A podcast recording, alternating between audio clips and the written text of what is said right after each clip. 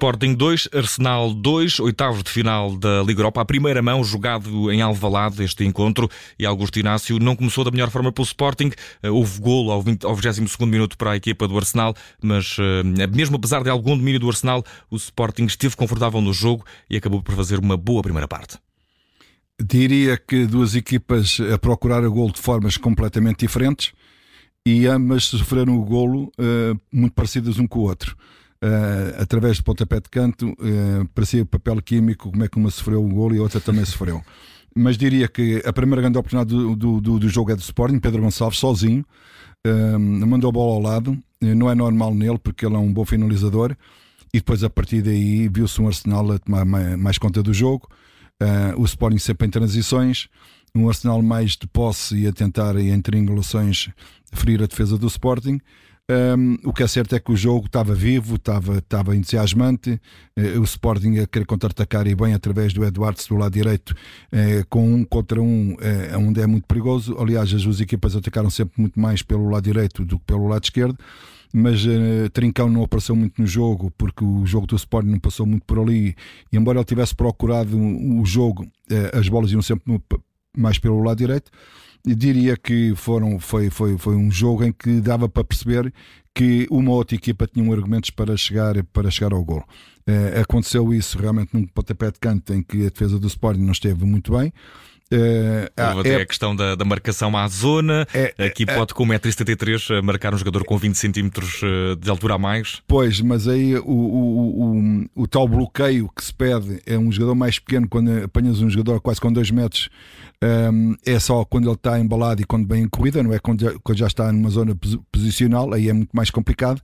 E o que é certo é que o Sporting não esteve, não esteve bem nesse sentido. Como não teve bem o Arsenal no canto a favor do, do, do Sporting, num bom remate do Gonçalo Inácio antes que o guarda-redes fez uma boa defesa para canto, e no canto também apareceu o Gonçalo Inácio sozinho, atacou a bola.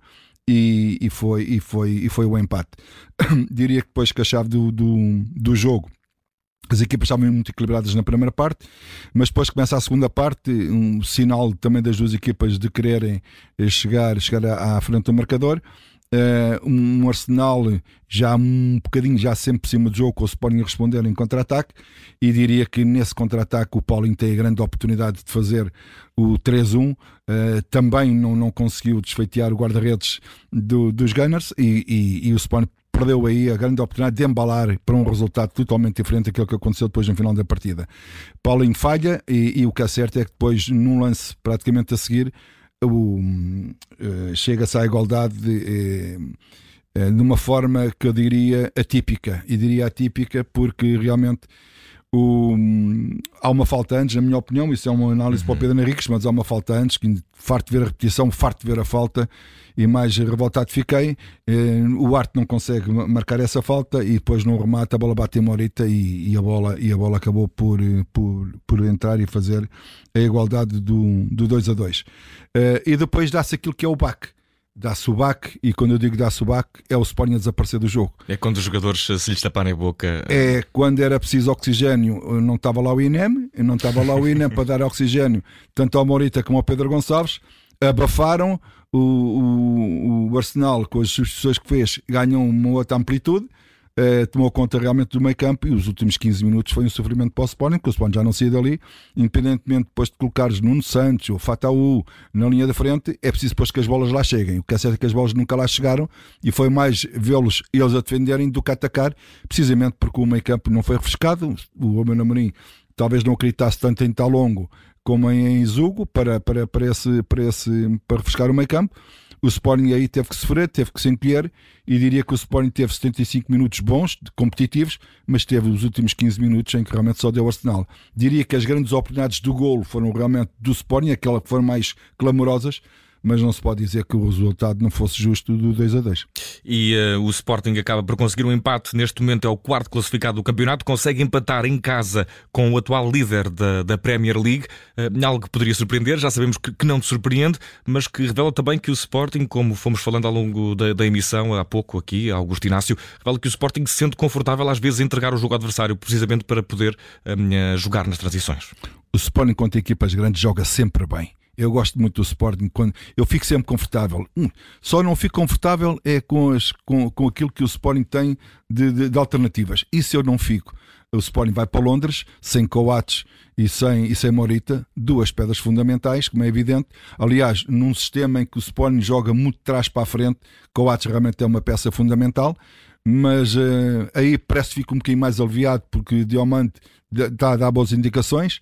Uh, ainda temos a possibilidade de, de, de o Mateus Reis também jogar a central com o Nuno Santos a, a jogar no lado esquerdo, mas é na zona do meio campo que realmente me deixa realmente um bocado nervoso porque Morita e Ugarte não vão chegar para os 90 minutos. E não chegando para os 90 minutos, a pergunta que se coloca é e quem vai depois entrar para aquele lugar? A não ser que eles façam como estes dois que jogaram hoje, eh, morram abafados e ali também não há INEM.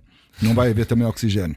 E por isso é que o Sporting, uh, para os últimos minutos, quando digo últimos minutos, 15 minutos nos Emirates, se o Sporting tiver a ganhar o Sporting pode acalentar a esperança de passar, mas se o Sporting tiver empatado ou se tiver a perder para um golo, dificilmente vai chegar à, à, vitória porque depois não vai haver gás nem oxigênio suficiente. E do lado do Arsenal hoje também algumas ausências eh, de peso, quer na frente com, com Gabriel eh, Jesus, há também a questão de Odergaard, são armas que muito provavelmente vão ser usadas pelos Gunners, passa a redundância, no jogo em Londres. O Sporting conseguirá fazer frente agora também com a ausência de Morita e de Coates a uma equipa do Arsenal que provavelmente irá apresentar-se um pouco mais forte? Pois, como reparaste, eu estava muito atento àquilo que é o Sporting, o Sporting, o Sporting, e claro que depois há o outro lado, não é? Há outra equipa, e a outra equipa também tem os seus argumentos, também teve jogadores que não jogaram hoje, por opções optarem lesionados.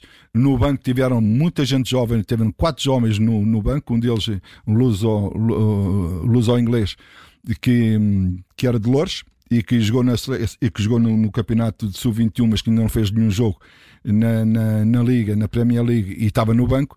Por isso, naturalmente, que para este jogo, depois na segunda mão, em Londres, perante os seus adeptos, aí vai aparecer depois as feras. As feras vão, vão, vão estar ali. E estando ali as feras, parecendo que não dá um outro calibre à equipa que hoje também não, não deram. Mas também se podem ter os seus problemas. Isso é, é, estamos a pôr no prato da balança aquilo que é o que faz falta a uma equipa, o que é que tem a outra, mas depois o resultado final, o que é que tu vês? 11 contra 11. Depois não interessa quem é que joga quem não joga. Mas depois a gente consegue comparar aqui algumas coisas. Diria que o, que o Arsenal tem muito mais soluções do que o Sporting, como é evidente, mas uh, enquanto o Sporting, um ou dois jogadores daqueles da equipa titular fazem muita falta, no Arsenal podem fazer falta, mas não fazem assim tanta como se viu. E uh, resta saber o que é que, na tua opinião, esta noite foi uh, o destaque pela negativa no José Alvalade Augusto Inácio? É, sinceramente, foi o segundo gol do, do, do Arsenal. É, é, é, um assunto do Pedro Henrique. Eu peço desculpa ao Pedro Henrique estar-me a meter nisto. Mas, naturalmente, que o segundo golo é, é, é que ele pode matar um bocadinho um, a confiança e a força anímica que uma equipa tem, que sabe que está a perder força no meio campo e estando ali 2 a 1. Um, e até depois daquele corte de celebrado como um gol de Santos Justo. E é, porque aquele era 2 a 2 e aquilo foi um gol que, que o Santos Justo salvou. Uh, e ainda por cima, por isso mesmo.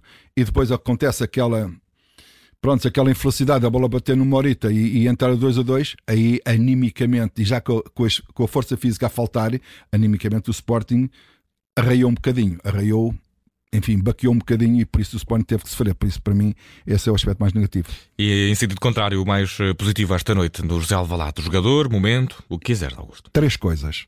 Primeira parte, Eduardo, fantástica. O jogo todo, Santos Justo, foi realmente um grande leão. Aliás, a equipa toda do Sporting foram grandes leões, mas aquele sobressaiu mais. E aquilo que eu queria destacar mais é, é, os adeptos do Sporting estarem mais uma vez com a equipa e estarem com o treinador a apoiar. Não foi por isso que o Sporting não ganhou, porque se alguém merecia golear neste jogo, eram os adeptos do Sporting. Augusto Inácio está feito entregue este relatório de jogo. Sporting 2, Arsenal 2, primeira mão dos oitavos de final da Liga Europa. Na próxima quinta temos uh, um tira-teimas frente a esta equipa do Arsenal, frente aos Gunners. Um grande abraço e bom descanso. Obrigado, igualmente.